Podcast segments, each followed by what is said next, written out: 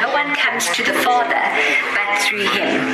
And this is why the gospel is the good news. Death no longer has any power over Jesus. Therefore no longer has any power over you.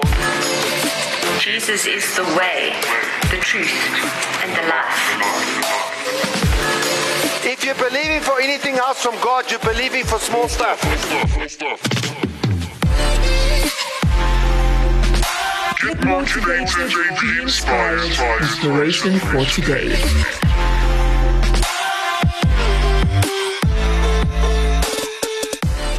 Can we just pray together? Can you repeat after me? Say, Lord Jesus, I ask you to speak to my life, that you'd minister to my heart. I pray that your word would be revealed to me today, so that I may understand it, so I can speak it and do it, and see it change my life. Pray this in Jesus' name.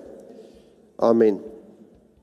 We're continuing with our short series, the marks of a true Christian. And the number one mark is love.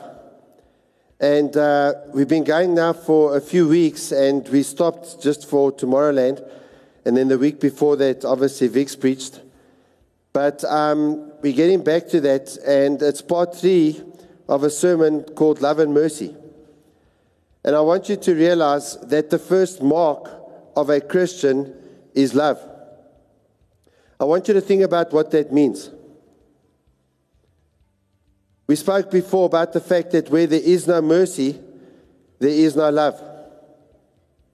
We spoke before about the fact that without love, the world has a big problem because God is love. If love is absent, then it means God is absent. And when God is absent, there's a mess. Now, I want you to think about, within this context, I want you to think about words. This little 4-letter word, which the word word talks about all the words that we use.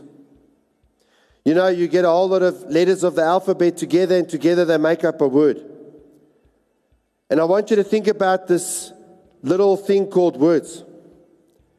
Because words are incredibly powerful. Words are the most powerful things in the universe. Because unless you believe what's being taught in the academic institutions of the world, the universe, that verse there, is a few words. In other words, everything was created by words. And you were created in the image of God. So you were created with the ability to speak words. Your words have power. The word of God has power. And then I want you to think about some of the words that most Christians would start their sentences with. And this becomes challenging when we start thinking about love and mercy. They'll start with the words, I want to.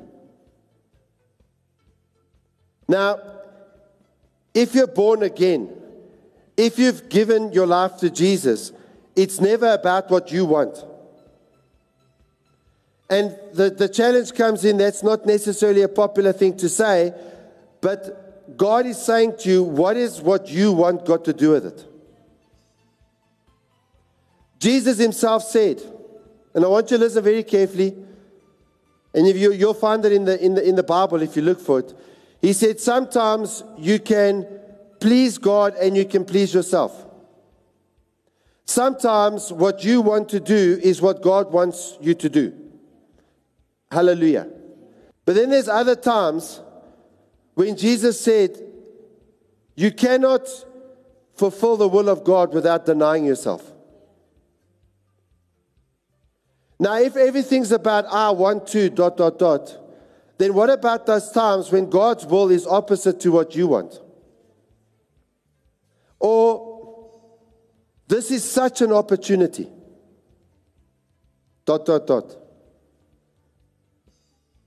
Many opportunities come from the devil.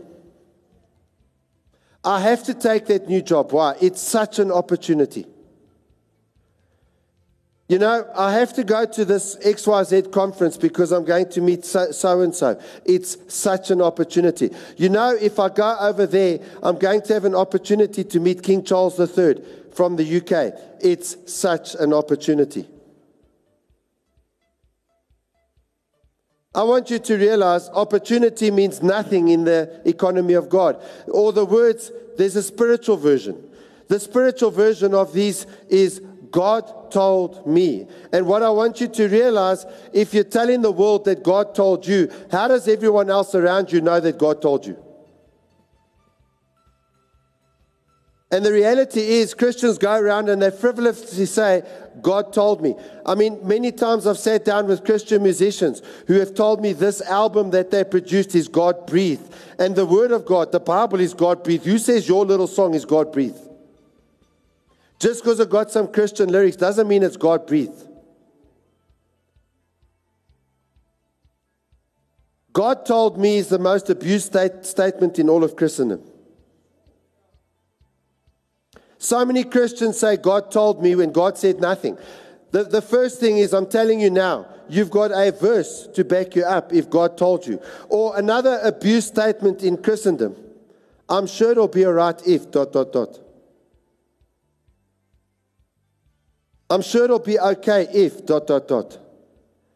And I'm saying this because when we hear ourselves saying those words, we've got to sit down and start thinking, am I really in the will of God? Or the words, I'm sure that'll do. Yesterday I was involved in doing a wedding. And you know, everyone when they do their weddings, there's one thing I see with all of them today. And I was telling some of the guys, the leaders this morning. These days, everyone wants to put on a show. I've seen so many wedding shows, and everyone thinks their wedding's the best. So yesterday what happened, these guys came in with these buckets, and on the bucket it said Castle Light, and they came in there, and the groomsmen and that, they come in there with these buckets, and they start handing out alcohol to all the guests there. I just kept having to put, because I don't drink, you understand what I'm saying? So I just had to keep putting these things across, you understand? Without trying to, you don't want to make a scene, and just... No, don't worry. No, you, no, seriously. No, I'm a kind guy. You, no, I put myself last. You know what I'm saying? And the thing is, at the end of the day, they thought, now this is the best. And I mean, the groomsmen couldn't hide their smiles after that. They thought this was just such a cool thing. No one's ever done this at a wedding before. And that's what the world is all about. The world doesn't understand the power of words, and the world is all about making a show. I can't tell you how many Christians told me they'll never take the vaccine. And they were first in line. Some even jippoed the queue. I can't tell you how many Christians have been big mouths and they've told me these gigantic stories about how they tithe.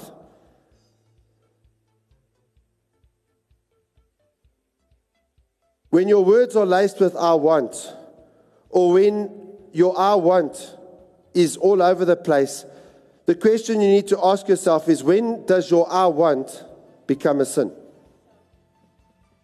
At what point does it cross over? I mean, I want you to think about Adam and Eve in the Garden of Eden. And I want you to think about the fruit. Everyone talks about the apple. And think about what I'm preaching the sermon off. Do you think that apple sign was put there by accident? Do you think old Stevie Jobs and then the other oak that he started with, I can't remember the oak's name, his name escapes me, but when they started Apple, do you think that this wasn't something to do with the Garden of Eden? I remember in the 1980s there was a music channel and it was like the new in thing. It was called MTV. And literally they had this little cartoon thing and... You had this worm and you had this half-eaten apple, and it was obvious it was a plant in the Garden of Eden. And come to MTV because this is where we really eat the fruit. We really eat the apple here. And you know what the strangest thing of all is? The Bible doesn't say Adam and Eve ate the apple. In fact, it comes from Snow White. The reason you think it's an apple is because of Snow White, because of Walt Disney. The Bible just says it was fruit. The Bible doesn't even tell us what fruit it was. It doesn't tell us what it looked like. And let me tell you something else. Something else that people think is that fruit was poisonous. That comes from Snow White as well. It wasn't poisonous. It was just a tree that was placed there. It was fruit that looked good. It was fruit that would have tasted good. That's what the Bible says. It was good fruit. There's nothing wrong with the fruit. The issue was that it was a test of obedience to God. God had said, don't eat it. And the problem comes in, the greatest crisis in the world comes in that people go their own way, they do their own thing, they make up their own rules, they live by their own rules that they don't keep, by the way. And they don't look at the Word of God, the Bible, because at the end of the day, everything you know that doesn't come from the Bible is a lie. And you're making decisions on that every single day. And how many of your opinions are you testing against the Bible? And this is what I want to say to you today. If God's Word, the Bible itself, not someone else is writing a book or a video or a TV program or a preacher, if the Bible doesn't challenge you every single day, you're not reading it. Because I'm telling you now, if you read the Bible every single day, the Bible will hit you every single day with something that needs to change. Some attitude, some thought, some thinking pattern, something. And because of this, the greatest crisis in the world is that the world is void of love that only comes through Christ. And that's why the sermon is based on Romans 12, verse 10. Starting at verse 10, be kindly affectionate to one another with brotherly love, in honor, giving reverence to one another, not lagging in diligence, fervent in spirit, serving the Lord, rejoicing in hope, patient in tribulation, continuing steadfastly in prayer, distributing to the needs of the saints, given to hospitality. Now, I just want you to think about how the world thinks. That verse 13, distributing to the needs of the saints. Now, everyone's happy with the church distributing to the needs of the saints until it comes to the church distributing to the needs of the pastor. And many people in church would even have an issue with it. I mean, right now it's very popular to give to the poor. And the church should give to the poor. But the Bible doesn't just stop at the poor, ministering to the needs of the saints, all the saints, including the pastor, or is he not one of the saints? Now, love requires work. It takes you not lagging, it takes diligence. And a few weeks ago, I read out the Active Church story about a vision for the church. But what I want you to realize, for the Active Church story to take hold, it requires that we become fervent in spirit, serving the Lord. Listen to the NLT of Romans 12. Starting at verse 10, love each other with genuine affection and take delight in honoring each other. In verse 11, never be lazy, but work hard and serve the Lord enthusiastically. Rejoice in our confident hope, be patient in trouble, and keep on praying. When God's people are in need, be ready to help them. Always be eager to practice hospitality. So the church that changes the nation works hard to serve the Lord enthusiastically. Now, the first place that we have to work hard to serve the Lord enthusiastically is being like God. And the first place God wants us to be like God is to forgive. And I know one or two people who know where I'm going now are saying, why is this pastor swearing at us? Yeah, you need to forgive that person that sexually abused you. Yeah, you need to forgive that man that raped you. Yeah, you need to forgive that person who stole from you. Yes, you need to forgive that person who spoke behind your back. God forgave you, and you haven't forgiven that person who spoke behind your back, but how many people's backs have you spoken behind? And here's the big issue. Forgiveness comes out of mercy and love. When our lives are defined by mercy and love, when we have that mark as a Christian, forgiveness comes out of our lives. And Ephesians chapter 2, verse 4 and 5 says this, but God, who is rich in mercy, because of his great love with which he loved us, even when we were dead in our trespasses, made us alive together with Christ. By grace you have been saved. Come on, say amen, someone. By grace you have been saved. God is rich in mercy. And because of his great love with which he loved us, even we were dead in our trespasses. So even when we were using the name of Jesus as a swear word, even when we didn't care about what God said, even when we were the most despicable people, even when our motives were so rotten, even when, you know, if people really found out what we were like, they would hate our guts. Even when we were as terrible as can be, God loved us. This God who was rich in mercy, His love was overflowing to us. He loved us with everything that He had, so much so that He made us alive together with Christ, who got beaten to a pulp and died the worst of deaths. That's how much He loved us. And forgiveness flows out of mercy. If you have no mercy, you will not forgive. Forgiveness flows out of mercy, and mercy flows out of love. Just as mercy is more than forgiveness, love is more than mercy. You see, love is at the top. The forgiveness and the mercy come out of love. The Father loves the Son, and the Son loves the Father. But here's the big thing about the Son and the Father. They are both without sin, and they don't need mercy. You do realize Jesus doesn't need mercy. You do realize God the Father doesn't need mercy. In heaven, we too will be without sin and without need, and yet God will still love us. We don't love people because of mercy. Love doesn't need mercy. We need mercy, but love doesn't need mercy. Mercy acts because of need. Love acts because of affection. And love acts because of affection, whether there's a need or not. Mercy operates in times of crisis, in times of need. Love is constant, irrespective of a crisis, irrespective of a need. There can be no true mercy apart from love.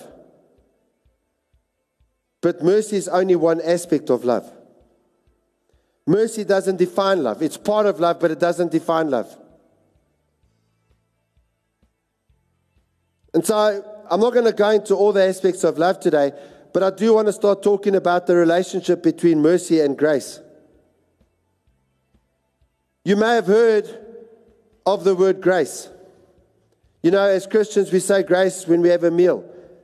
Mercy is related to grace, which flows out of love, just as forgiveness flows out of mercy. I want you to start understanding that in the church, we've got to start understanding these two things. And in each of his three epistles, the Apostle Paul starts with the words grace, mercy, and peace. You can see it in 1 Timothy 1:2, 2 Timothy 1:2, and Titus 1:4. I'm just going to read one of them from Titus 1:4. To Titus, a true son in our common faith, grace, mercy, and peace from God the Father and the Lord Jesus Christ, our Savior. So what is Paul saying when he speaks about grace, mercy, and peace? And I said to you earlier, words are powerful. When you say to a person grace, mercy, and peace, what exactly are you saying to them? Grace and mercy have a close relationship, yet they're different. Mercy has to do with pain, misery, and distress. Mercy has to do with the consequences of sin. Whether it's because of our individual sins or because of a sinful world in which we live, all of our problems at the end of the day are sin problems. I want you all to look at me. Do you realize that every problem that you have is a sin problem? Do you realize there isn't a problem that you have that is not a sin problem? All problems come out of sin.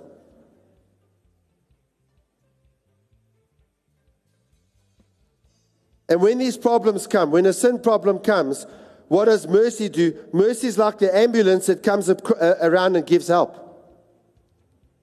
So when you think of mercy, you think, bee-ba, you know, the accident comes, maybe been an accident, and the ambulance comes to take you to hospital. That's mercy. Mercy's there when all hell is broken loose. Grace, on the other hand, doesn't deal with the problem of sin. It deals with sin itself. Mercy deals with the symptoms. Grace deals with the cause, the root of it. Mercy offers relief from punishment, the consequence. Grace offers a pardon from the crime. When you're pardoned of the crime, you're no longer guilty of the crime. Mercy just alleviates your punishment a little bit. Mercy eliminates the pain. Grace cures the disease. Mercy regulates to the negative. Grace, sorry, mercy relates to the negative. Grace relates to the positive. In relation to salvation, mercy says no hell, whereas grace says heaven.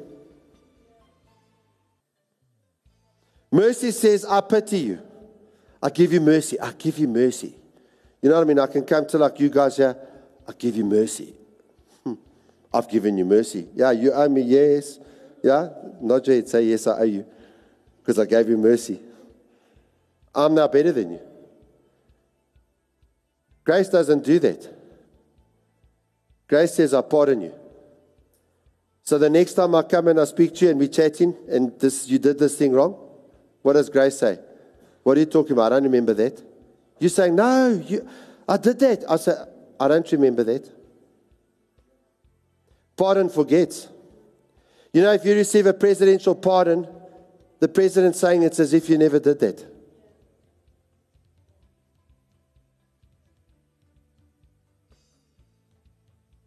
But then there's also a relationship between mercy and justice.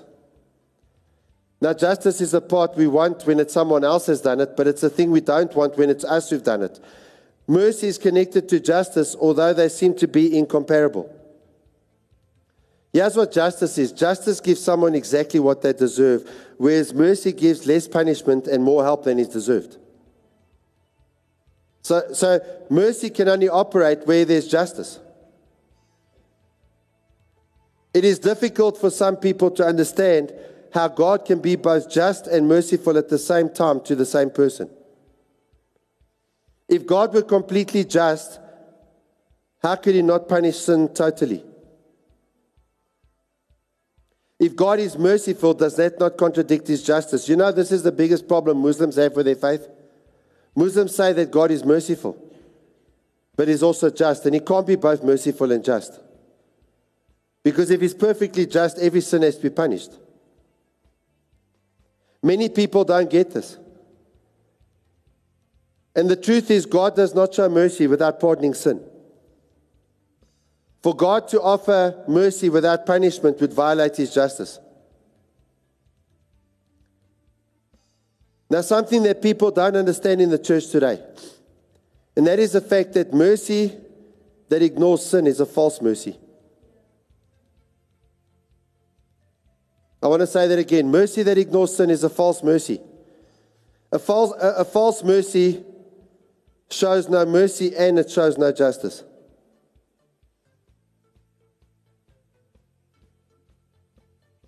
And people in South Africa are very frustrated by false mercy because they're saying Cyril Ramaphosa hasn't put any people in prison that are guilty of corruption when he promised he would. YouTube is full of videos like that. So when it's us that are guilty, then we like this false mercy.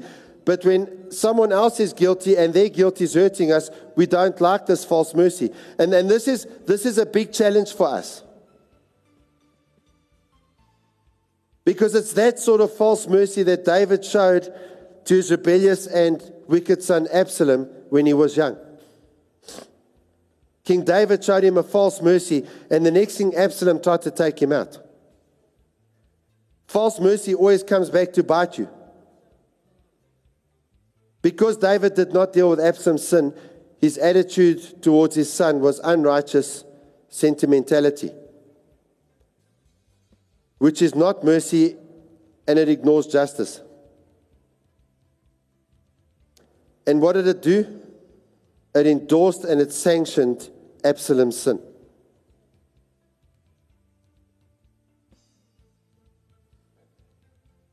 False mercy is common in our day.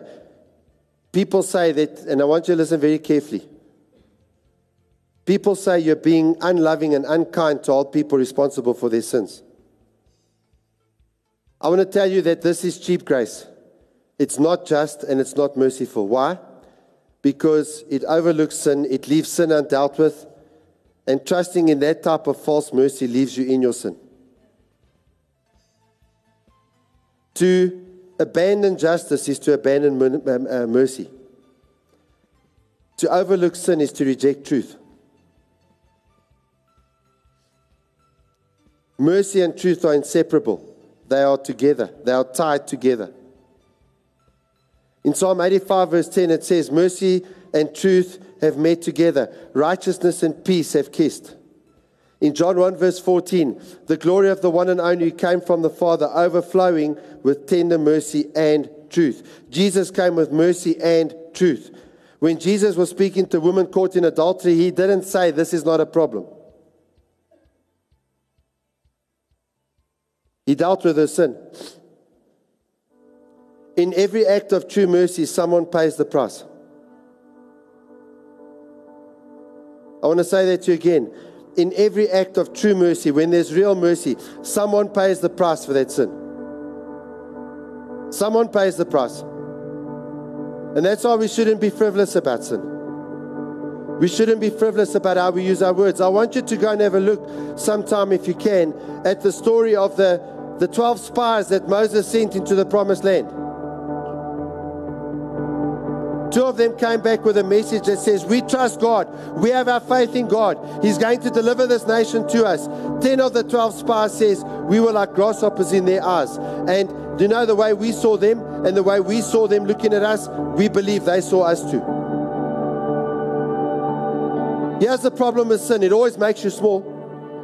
It always makes you look like you're a grasshopper to yourself, and you think that everyone around you looks at you like you're a grasshopper. You think, I need a job. I can never, ever build something up myself because you know what? I'm too useless. Someone else has to pay me. I can't make it happen. Someone else must make it happen. This is why many people don't want to take responsibility for anything. This is why we have a problem in that there's so many poor people and they go burn stuff rather than build stuff, because at the end of the day, someone else needs to solve their problem. Now, God has given you everything you need to solve your problem. But if there's no justice, if there's no real dealing with sin, then at the end of the day, how do you overcome that? You know, even Alcoholics Anonymous says, if an alcoholic wants to overcome alcoholism, the first thing is they've got to admit where they stand. They've got to admit who they are. They've got to admit that they need a change. I want to tell you, they don't go all the way though, because they teach these people to say for the rest of their lives, I'm an alcoholic, I'm just one drink away from falling again. No, Jesus delivers you. But if you don't recognize sin, then what does Jesus deliver you from? I want to tell you that you invalidate the gospel. You make the gospel of no effect. You're saying that what Jesus did on the cross for you is useless if you don't deal with the problem of sin. God paid the price for our sin. He did this through Jesus, and then he says, now as I've done for you, you do for others. This is why the Bible says we have no right to hold issues against people. We have no right to keep talking about what they did to us. We have no right over and over again to visit these things in our mind and to picture how the justice comes to them. Because none of us want to face the justice we deserve. And here's the thing, God says, the first thing you can do to be like Him is to forgive.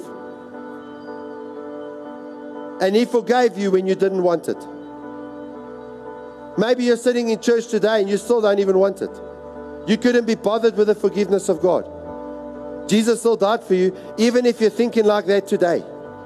Jesus still died for you. To be merciful is to absorb the affliction for someone else, to carry the weight and to cover their debt.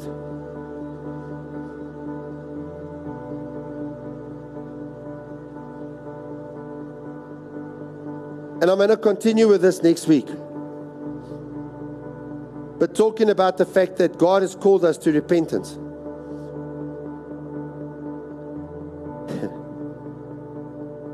And you know what Pastor Bert says? I'm going to quote him word for word. To expect to enter the circle of God's mercy without repenting from our sin is but wishful thinking. He goes on, he says even further this. God's mercy, apart from repentance from sin, is a false gospel.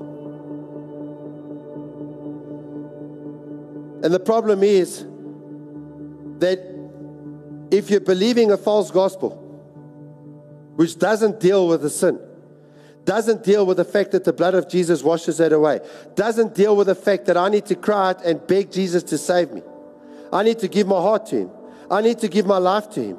I need to tell Him, Lord, I'm no longer the Lord of my life. You're the Lord of my life, which means I cannot talk about what I want. I need to first find out what He wants.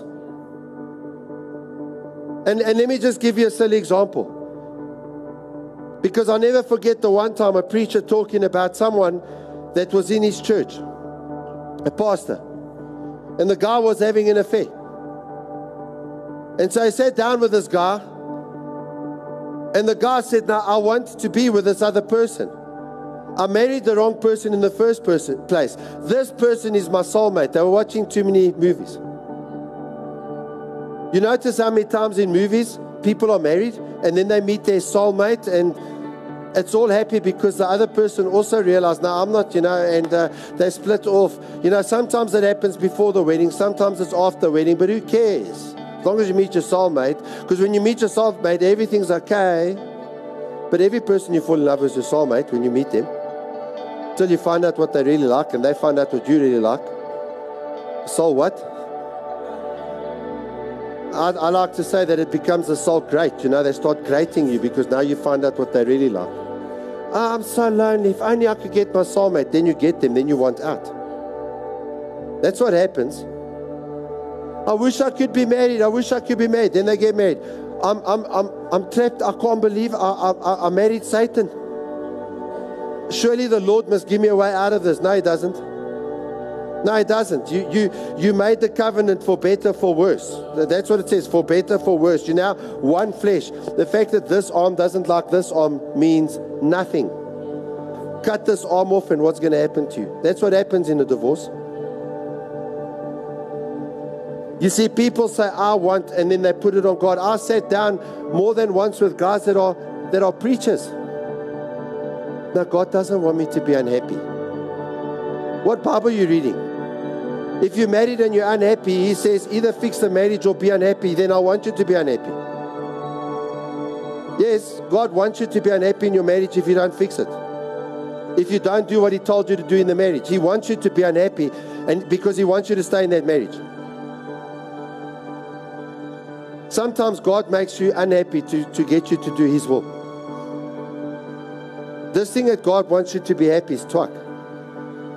You show me where this says in the Bible, Jesus died so that you can be happy. Any one of you can come and show me that. He died so that you could be saved from hell. Believe me, you will be happy forever if you get into heaven. When you realize what you are saved from, and you should already realize what you're saved from, because already the Bible tells you where you'll end up if you die without Jesus. This is the be-all and the end-all of everything.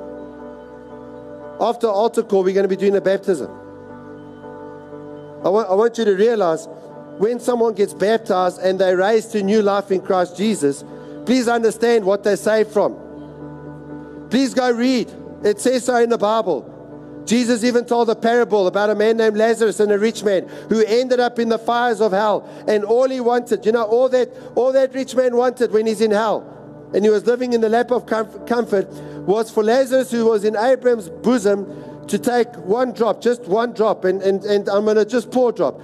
This is all he wanted. Can he just have that? In fact, that's too much. He wanted him to take his finger, dip it in that water, and come and put it on his tongue. That's all. He couldn't even have that. Jesus spoke about hell many times. He spoke about there will be weeping. So when do you weep? And gnashing of teeth. When do you gnash your teeth? When you're in pain. This is gnashing of teeth. Imagine how someone's cutting something out without anesthetic. That's gnashing. That's what you've been saved from.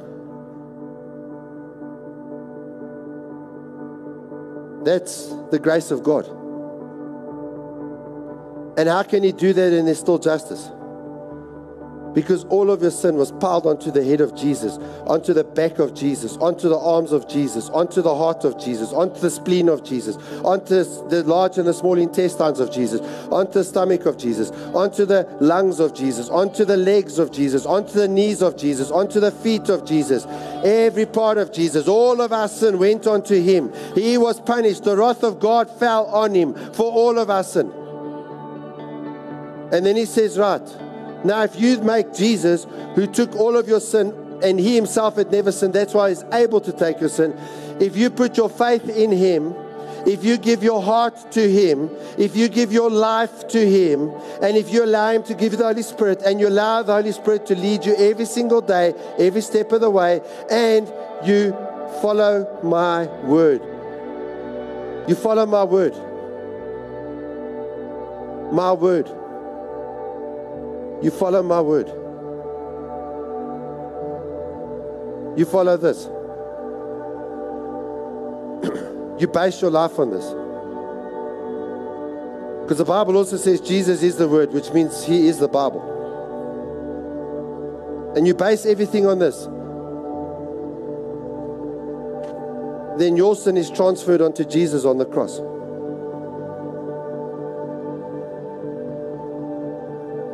What does it mean when you say Jesus is my Lord?